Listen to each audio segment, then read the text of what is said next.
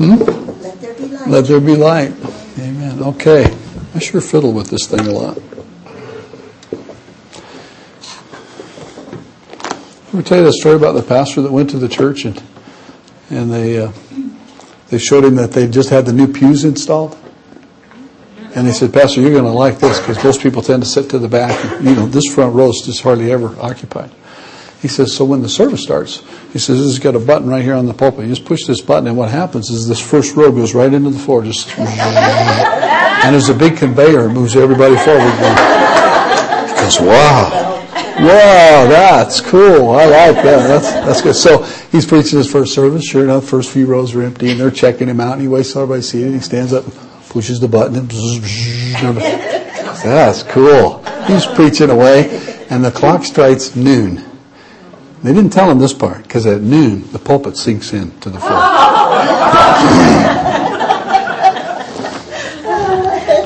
Works both ways. Turn with me this morning to 1 Samuel chapter 22, if you've got your Bibles, and 1 Samuel 22. I'm going to hurry through this, not so fast that we miss it, but pray that it'll be more than a sermon or sermonette, that it'll be a message to us this morning. 7 traits of a good soldier. 7 traits of a good soldier of Jesus Christ.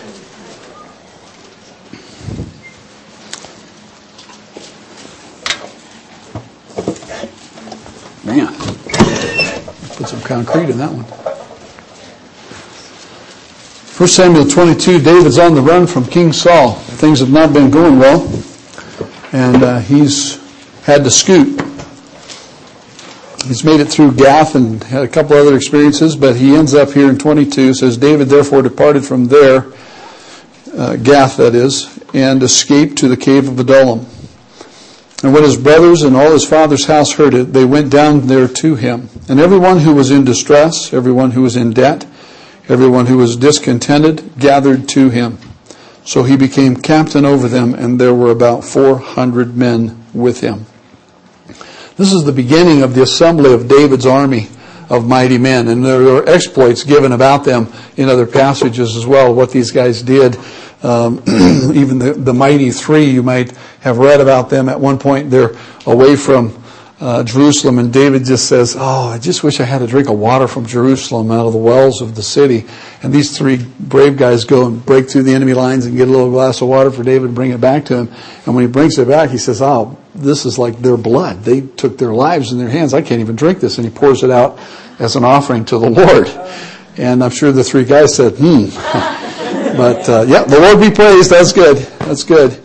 But he had these mighty men that did tremendous exploits and became part of his warriors in his army. But this is the first moment, and in the first number one point of the 7 traits of a good soldier, number one is they enlist. All these people enlisted in David's army. He didn't recruit them. He didn't go out looking for them. It just said that they gathered to him, and they said, we're going to fight for you. We're going to be yours. We're going to come under your leadership. And there's an enlistment that has to happen to be a soldier in the army. You ever sing that song when you were little? I may never march in the infantry, ride in the cavalry, shoot the artillery.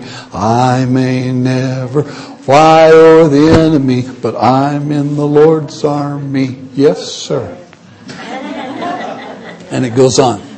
But we're being recorded, and I don't want to scare people off. There's an enlistment that must take place. That point in which we say, as we sang this morning, I surrender. All I am is yours. In 1 Corinthians chapter 1, Paul says it to us this way, starting at verse 26. For you see your calling, brethren, that not many wise according to the flesh, not many mighty, not many noble are called. But God has chosen the foolish things of the world to put to shame the wise. And God has chosen the weak things of the world to put to shame the things which are mighty. And the base things of the world and the things which are despised, God has chosen. And the things which are not, to bring to nothing the things that are. That no flesh should glory in His presence. But of Him you are in Christ Jesus, who became for us wisdom from God and righteousness and sanctification and redemption. That as it is written, he who glories, let him glory in the Lord. You see your calling, and we have answered the call. We have enlisted in the Lord's army. We've said, I'm going to be a good soldier for Jesus, and I'm signing up. I like the way Paul puts it. He says, you see your calling. It's not because you were so good looking. It's not because you were so smart. It's not because you were on top of everything. In fact, he chose the lowly to confound those who thought they were wise. You've seen it. Maybe even you can go to YouTube now and watch a video on a surveillance camera with a guy driving along in his semi, and he's moving along and he comes to the overpass and he jams his truck. He thought it was just a little higher than his truck, and it wasn't, and he wedges his truck underneath. And of course, the ensuing melee of things that happen, the fire department rolls up, and the police are there, and the lights and the sirens and the cones go out, and the city's out trying to figure out what are they going to do about this bridge now, and this truck is stuck. And in all of this, they're saying, what are we going to do? What are we going to do? And there's a little boy that rides into the scene on his bicycle. And hey, kid, it's not safe here. What are you doing here? He says, what are you doing? He says, we're trying to get this truck out here. We're figuring out what to do. He says, why don't you just let some air out of the tires? So they let some air out of the tires, and they back the truck out. Common story. But God, we're like the little boy on the bicycle. We're not the wisdom of the world. We're not the elite. We're not the super strata of people. God chose us because we were qualified in these verses. But we answered the call. How many of you have answered the call? He called and I enlisted. I mentioned last night that we just came past today, being Flag Day. We just came past also the 65th anniversary of D-Day, the invasion at Normandy. And during that, it came to light again that we need to understand that most of the men that died that day on D-Day were just kids. 17, 18, some of them 16. And there were other ages there too, but it was in a time in our history as a country where people were lying about their age to get into the military to go and fight against our enemies, right? And so when they rushed the beach that day and they fell by the thousands, they were just kids defending our nation and fighting for what was right. And they enlisted. And then they gave their lives for freedom. And when God calls us and we enlist, it should be with the same zeal and dedication and surrender that He calls us and we answer the call. Lord, I'm in. I'm in your army.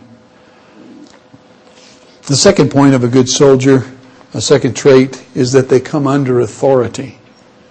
What good is an army that's not in authority, right? Philippians chapter 2 is our example. Jesus, we're starting in verse 5. It says, let this mind be in you, which was also in Christ Jesus, who being in the form of God did not consider it robbery to be equal with God or something to be hung on to, but made himself of no reputation, taking the form of a bondservant and coming in the likeness of men. And being found in appearance as a man, he humbled himself and became obedient to the point of death, even death on the cross. Therefore God also has highly exalted him and given him the name which is above every name, that at the name of Jesus every knee should bow, and of those in heaven, those on earth, and of those under the earth, and that every tongue should confess that Jesus Christ is Lord, to the glory of the Father. Here's our leader, Jesus, equal with God in the Godhead, and he elects to humble himself. The Father sends him to the earth. He takes on the form of you and I, mankind. And even in that moment, as he is on the earth as a man, the Son of God, he humbles himself further and serves us. The Word of God says that the Son of Man did not come to be served, but to serve and to give his life as a ransom for many. And so here's the Son of God taking on the form of a bondservant. A bondservant. In the Old Testament, remember the bondservant? We call it doulos in the Greek. The servant who had been brought in as a slave and had been a slave for 7 years, every 7 years was to be set free. You're free to go. You've served your 7 years. But if the slave said, I don't want to go. I love my master. I love working here. It's a good place. You know, being a slave wasn't so much a rigorously bad thing as we might see it, you know, in the early Americas. It wasn't that way. You could actually earn a living and raise a family and own a little property on the side. And they said, I love my master. I want to stay. Then the Old Testament said that the owner was to take the slave over to the doorpost, take his ear on the door jamb and run an awl through it. We're not talking Claire's, ladies. You know, just bang, and then put the gold ring in there. And you've seen pictures like this where the guy's got one gold ring. This was a symbol of slavery, of a permanent bond servant. I'm my master's man forever. And I'm happy about it. Jesus came and took the pin through the ear, if you will. He became the servant of all.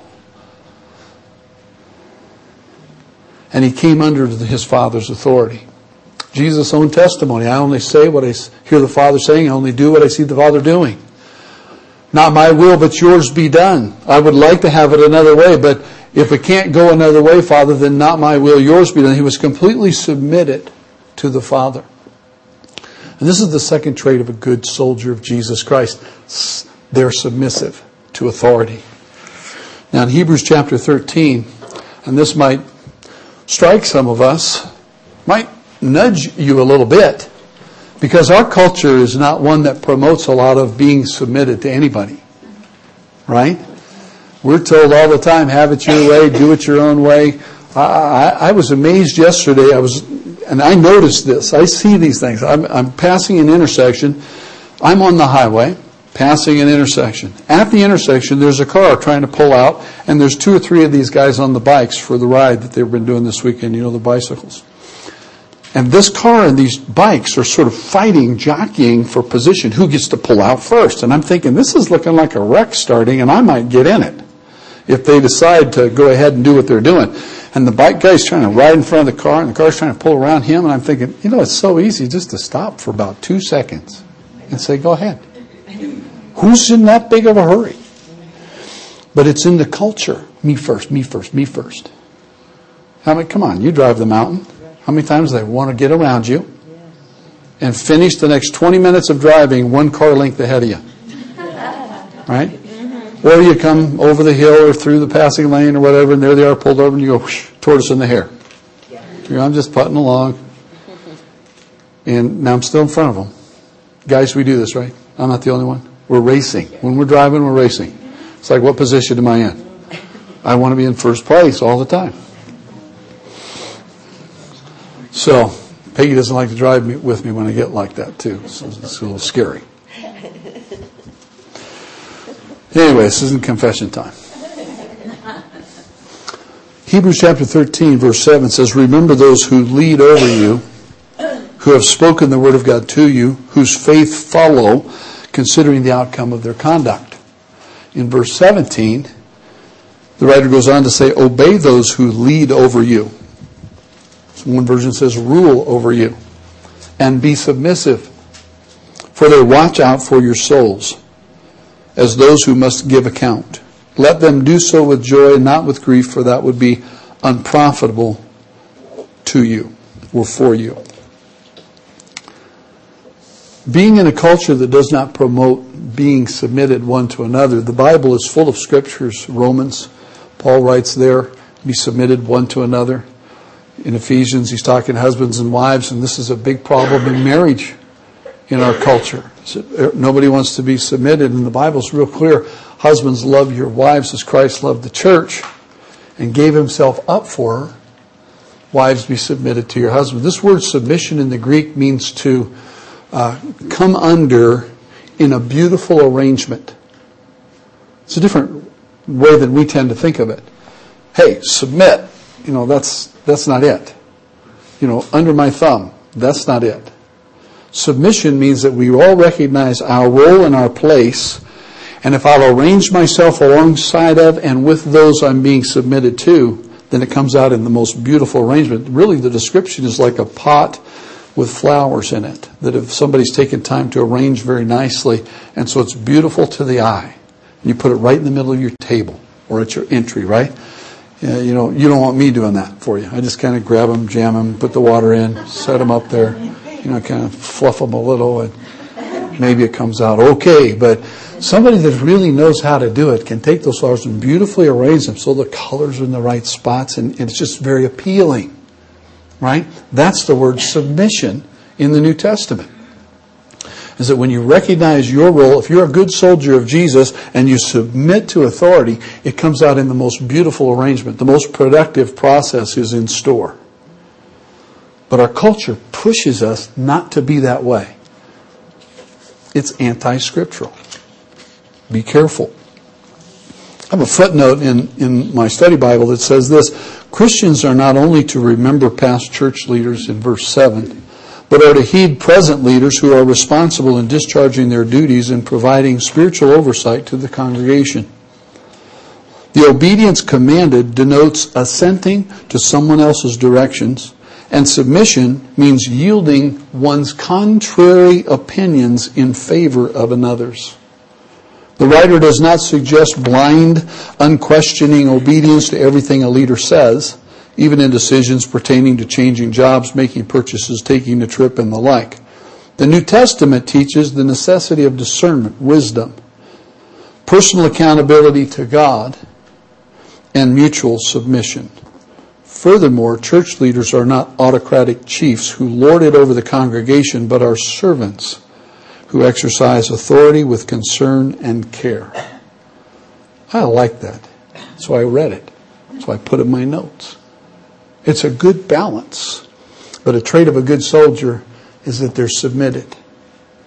You imagine a whole platoon of guys not submitted and the sergeant yells, "Charge." What happens? Well, a couple of them sit down and go, "I don't think so." A couple run the other direction. A couple go, like where? It doesn't work.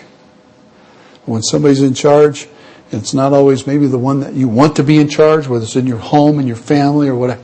Whatever your situation is at work, learning to be a submitted person will bring power and authority into your life because it's the godly structure that we follow. Number 3, third trait. Everybody that's a good soldier trains with the whole army. Wouldn't it be nice, guys, if when we would say, "Hey, I'm here to enlist." Great. Hey, because you enlisted today, you get to skip boot camp. How many times has that happened, do you think? 0. I thought if I enlisted, I'd get a break. Well, you do. We're going to break you down for about 6 weeks. Then we're going to build you up, and you're going to come out a soldier, good soldier. We're going to make you a good soldier in the army. But we're all going to train the same way for boot camp. Everybody that's in the Lord's army needs some real basic instruction, and we all should go through the same kind of training. Not exactly the same methodology because maybe we're in different churches or organizations or something when we came to Christ. But everybody should go through some basic training. And just as an example, I would use Ephesians chapter 6, starting at verse 10. Be strong in the Lord and the power of His might. How can you be strong in the Lord and the power of His might? You put on the whole armor of God. What is the whole armor of God? It's the truth around your waist, the breastplate of righteousness, your feet shod with the gospel of peace, having the shield of faith, the helmet of salvation, the sword of the Spirit. And it ends up with praying always with all kinds of prayer, because that is our offense, is to pray. Praying is the work. Praying is the battle. All the other is the equipping of the soldier and the dressing out of the soldier for the warfare we're going to be in. Have you felt any warfare lately? Yeah, there's a spiritual warfare that's happening. It even happened at our house last night. I don't normally share these kind of things, but I could not sleep. Just tossing and turning. And Peggy says, "Quit shaking the bed. I feel sick." And she says, "I've got one of those dizzy things where I can't, don't move the bed." So I'm up. I'm taking a shower at 12:30 at night, praying and thinking maybe I can do something. I can go back to sleep. I don't know how much sleep I got last night, but it wasn't much. Both of us this morning said, you were weird last night. You don't shake the bed. And I'm flopping like a fish out of water over there trying to get comfortable. And I said, "Well, this isn't working out. I'm making it worse for her, and it's not getting any better for me, so I'm getting up." And We both looked at each other this morning and said, you know, we were both weird, but it was a warfare moment. There was something happening. There's a disturbance. The enemy's just loving to fight. And he's nocturnal, I find. You know, he's in the kingdom of darkness, the nighttime. We're children of the day, the Bible says. And so those warfares happen at night lots of times.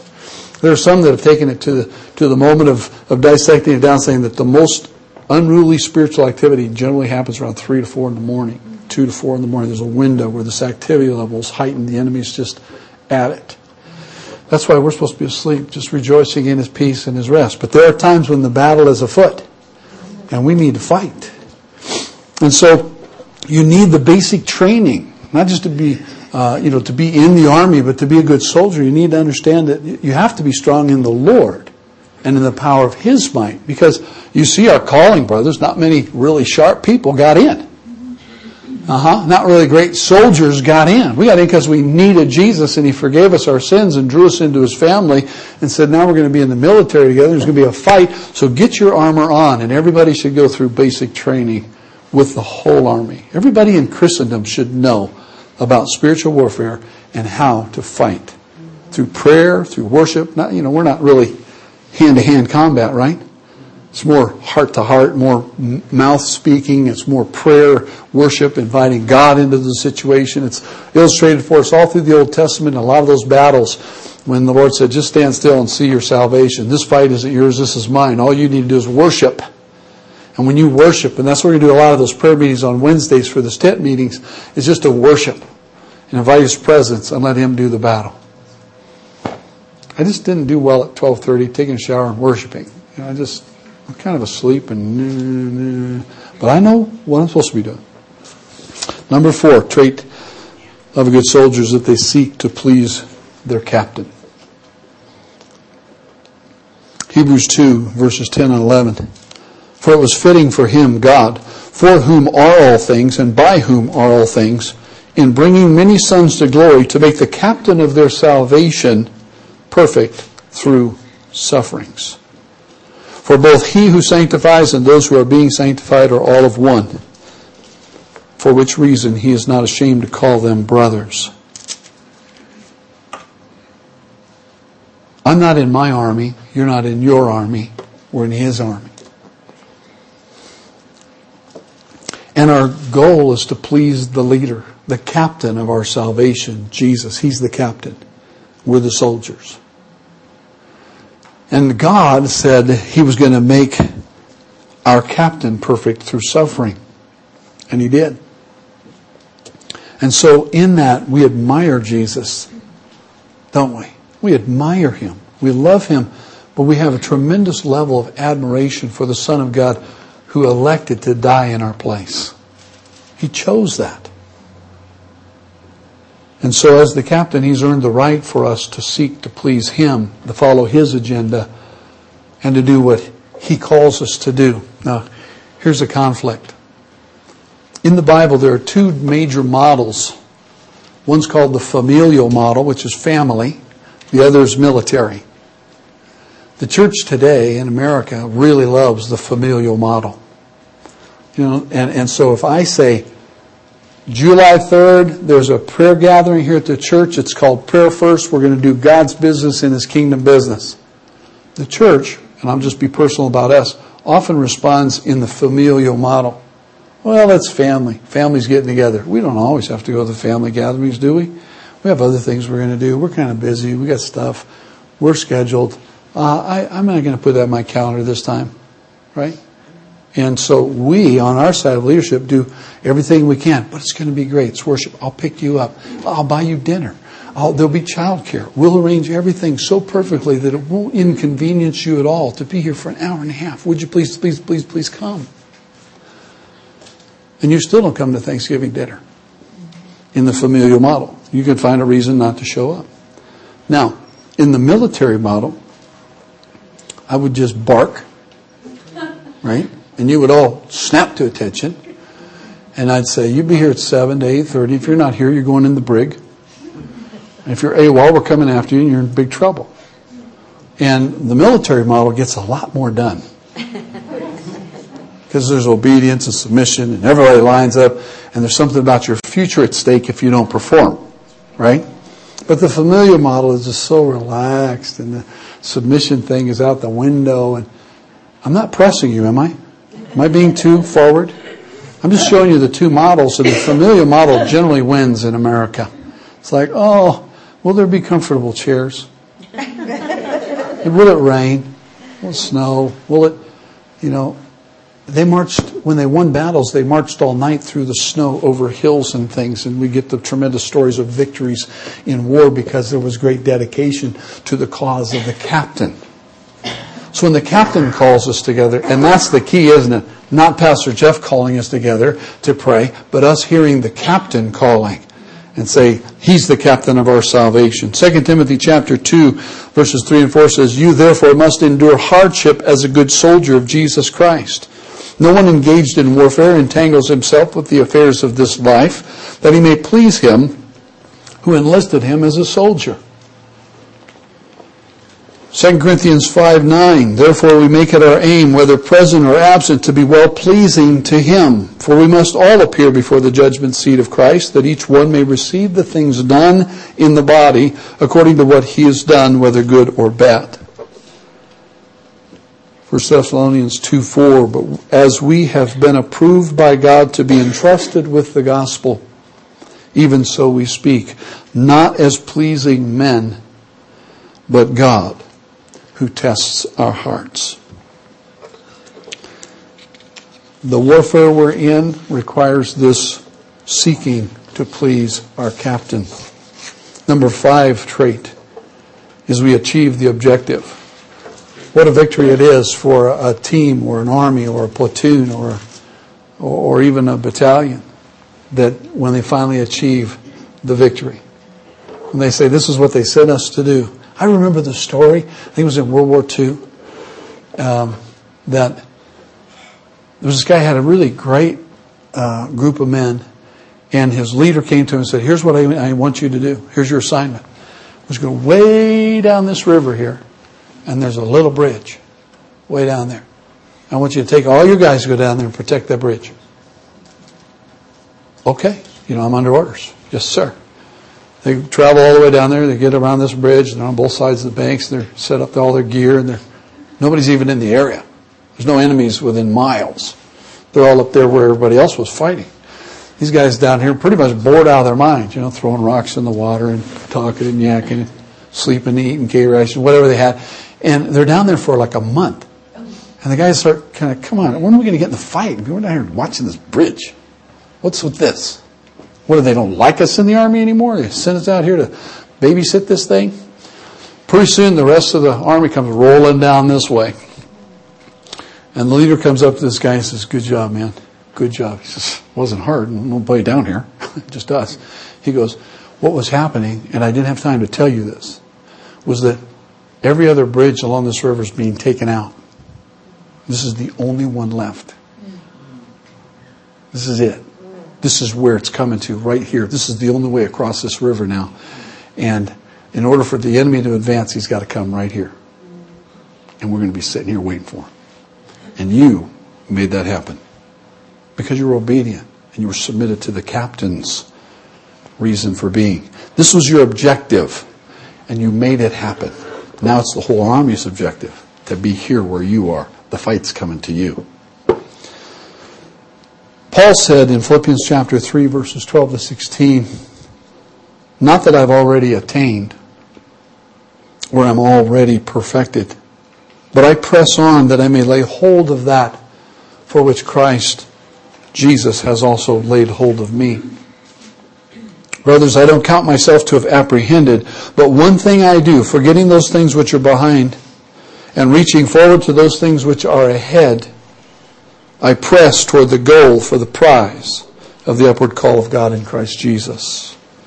Therefore, let us, as many as are mature, have this mind. And if in anything you think otherwise, God will reveal even this to you. Nevertheless, to the degree that we have already attained, let us walk by the same rule. Let us be of the same mind. I haven't reached my objective yet. So I forget the things of the past and I move forward. I'm pressing toward the goal, the prize, the mark, that which God has laid out for me. I'm moving towards that. I have to achieve my objective. Paul in 2 Timothy, which was the last letter he wrote to Timothy just before he gave up his life as an apostle. And he's writing to him in chapter 4, verses 6 through 8, and he says, I am already being poured out as a drink offering, and the time of my departure is at hand. I have fought the good fight. I have finished the race. I have kept the faith. Finally, there is laid up for me the crown of righteousness, which the Lord, the righteous judge, will give to me on that day. And not to me only, but also to all who have loved and awaited His appearing. I appreciate that last sentence because by it he was making a grand statement about his own life, but he made it very clear that it was available to everyone who also would fight the good fight and run the race to the finish and keep the faith to the end. A good soldier, trait 5, achieves the objective. Don't you wish to hear, well done, good and faithful servant? That's our goal. We don't get to hear that till we get to the other side, as we say. Till we're finally in His presence and He says, good job. Each one of us, we just read, will appear before the judgment seat of Christ. That's known as the Bema seat. Different than the white throne judgment that's listed in the Bible. It's the moment when believers are next to the Lord and He rewards us according to the works done in our body. Some of you are not smiling. And you know, there's a certain fear and trepidation that comes with that appearing before the Lord and saying, okay, now we're going to talk about my good or bad works, you and I together, and how much time do we have? I'm going to go over every day of my life. How's it going to work? You know, I'm not afraid of that because I know ultimately I'm saved. I'm going to heaven. Even if I get in stinking like smoke and all this wood, hay, and stubble gets burned up, I'm in. I hope for better than that. Amen. I hope that there were some objectives that He gave me, some bridges to cover that I went and said, I'll be faithful to this calling. I'll do what God's asked me to do. And my role in life is to achieve the objective and please the captain.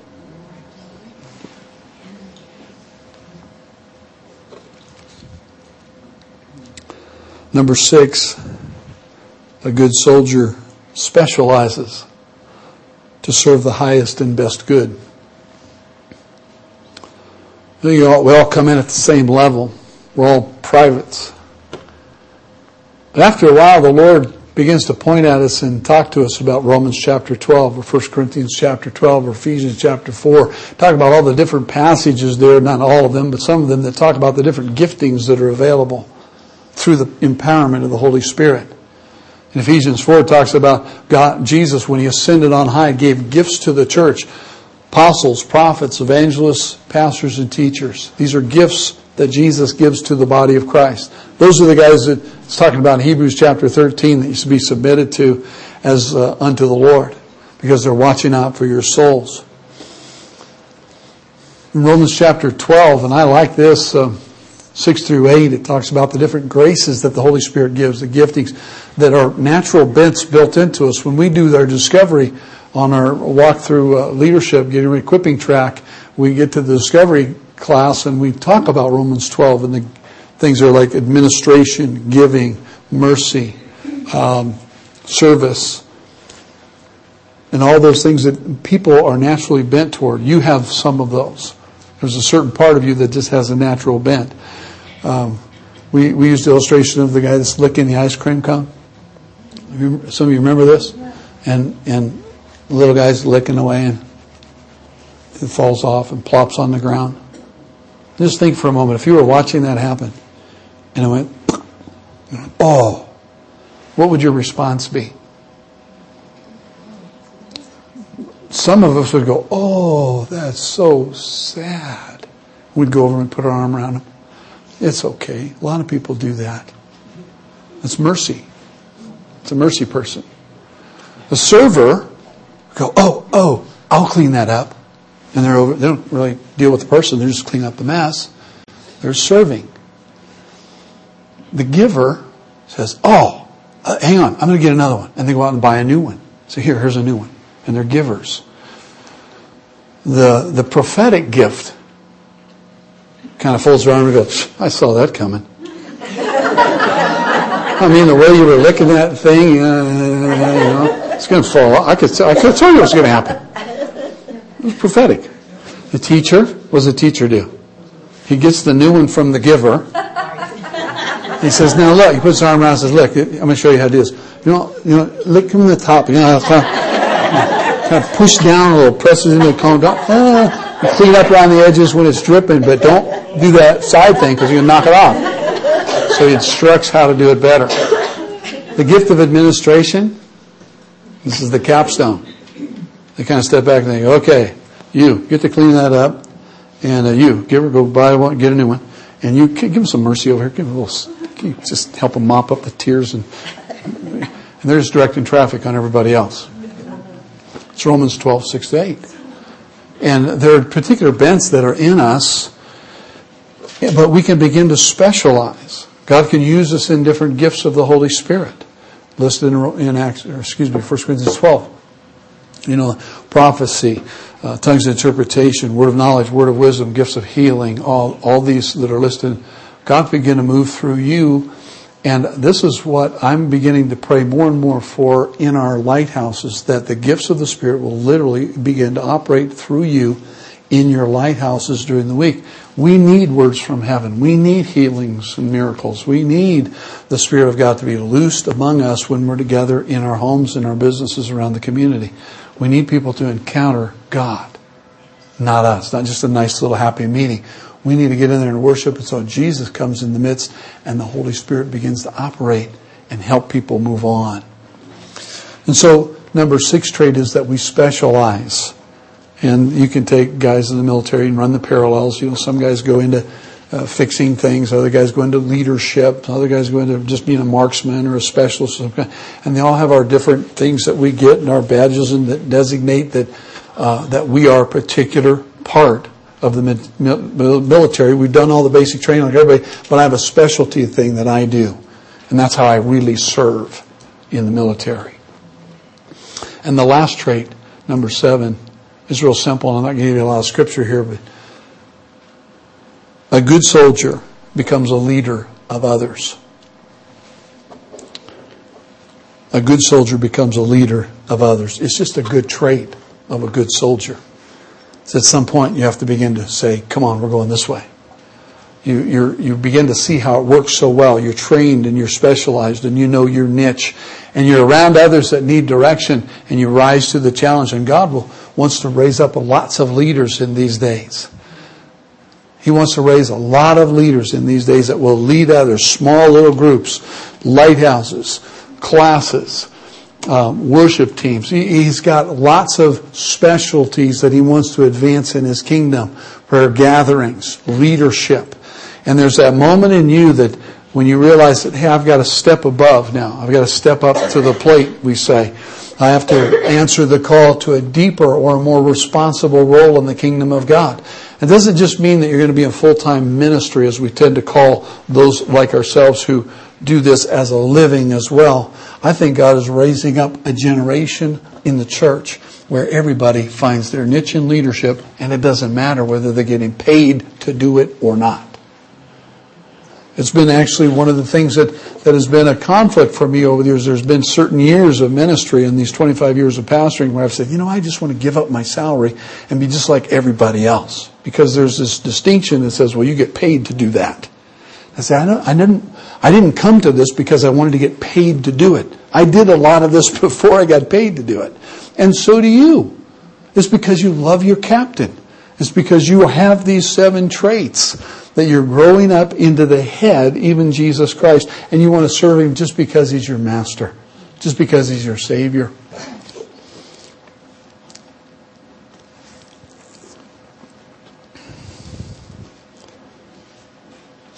There are 2 practices. If you decide and God calls you to be a leader of others, These are not exhaustive by any means. They're just two that I wrote down. Two practices of a leader, if you're going to be a leader of others. Number one is devotion. You have to be absolutely devoted. And you have to maintain your devotional life more than others. There's a little saying that most of us have heard. You cannot teach what you do not know. And you cannot lead where you will not go. To be a leader of others, there has to be a higher level of devotion. An extreme devotion to the Lord. And the second practice would be discipline. Because devotion doesn't always run with emotional strength. Sometimes you're just sad about things. Sometimes life isn't as good as you think it ought to be. And that's when discipline kicks in. And that's when you still march. Because you know you're supposed to march. You don't want to march. You've already marched before. I've done this routine. I've had the pack. I've gone the miles. I've run this lap before. And you say, you know what? Today I'm going to run it again. I'm going to do it again because I have to be ready to fight when the fight comes. Can't sit around and get flabby waiting for something to happen. I'm going to discipline myself. Paul said it this way in 1 Corinthians chapter 9. Don't you know that those who run in a race all run, but one receives the prize? Run in such a way that you may obtain it. And everyone who competes for the prize is temperate or self-controlled in all things. Now they do it to obtain a perishable crown, but we for an imperishable crown. Therefore I run thus, not with uncertainty. Thus I fight, not as one who's just beating the air. But I discipline my body and I bring it into subjection, lest when I've preached to others, I myself should become disqualified. I have an extreme devotion that is coupled with a strong discipline. Those are two practices of a leader. And what about the character of the leader? This is one of the key elements that God is most concerned about in His people, is character. You know, there are a lot of people that have really a ton of giftings in God. They're just gifted. And I've seen this over the years. The problem isn't their giftedness, because that's a grace that God gives. The problem is their character. It's like their character is the glass in which God pours the giftedness. But their character is full of holes. And when God pours the giftedness, they leak everywhere. They're leaky people. Their character doesn't hold up under the gifting. And I've read that scripture that you've read too, that the gifts and callings of God are without repentance. God doesn't change His mind about gifting a person or calling them into His ministry. But you and I have got to develop character that will hold the gift substantially. Two of the great character traits of leaders, I think, that should exist in us if we're going to lead others. One is selflessness. Servant of all. Me last, everyone else first. Service. Selflessness. And the other one is sacrifice. You live by sacrifice. And I won't take time to go into those as much as I would like to. But I would just bring us back to where we started in 2 Timothy chapter 2. You therefore must endure hardship as a good soldier of Jesus Christ. No one engaged in warfare entangles himself with the affairs of this life, that he may please Him who enlisted him as a soldier. We don't get caught up in the rest of the stuff that the world has to offer. We don't chase after the latest things all the time. We're focused people. We're in His kingdom and we know where we're going. We know how it ends up. And everything between here and there is absolutely pleasing to the captain. That's my role. I'm a good soldier. I've enlisted. I'm in. I've got these traits. I'm going to build character. I'm going to have devotion and discipline. And I'm going to come out through this thing serving Him in such a way that He says to me, good job, soldier. You did good. You kept the bridge. Everything's intact. We're here. And we're all going to fight together. Would you like to have that happen in your life? Yes. Let me pray for you. Let's stand together. Let me pray for us this morning.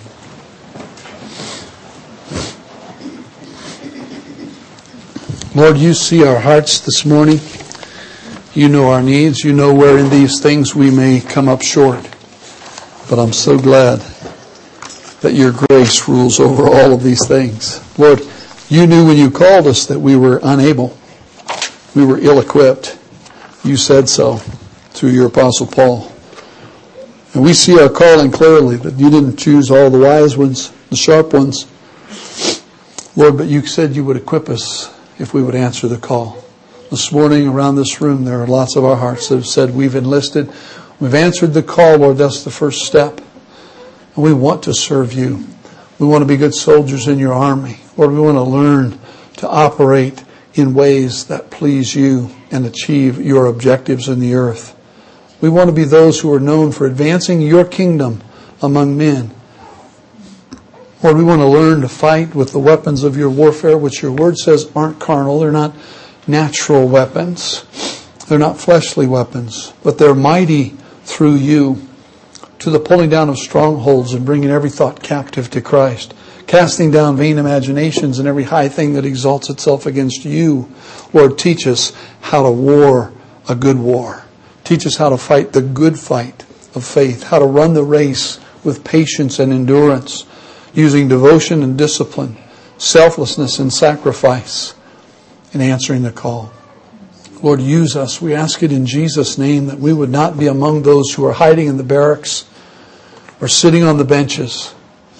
But we would be activated, each one. Let your Holy Spirit come and activate us today. Inspire us, Holy Spirit. Begin to show us where our giftings and our callings are. Show us where those specialty areas of our lives lie, so that we can participate with them. Father, use us by pouring out your Holy Spirit in us. Overwhelm us and allow your giftings to be charged with your life, so that others might be healed and blessed. Stir up the gifts in our cell groups, Lord. Let your presence be made known. Let a dying world see that there is life in Jesus Christ. We ask it in his name. Amen. Bless you. Well, thank you.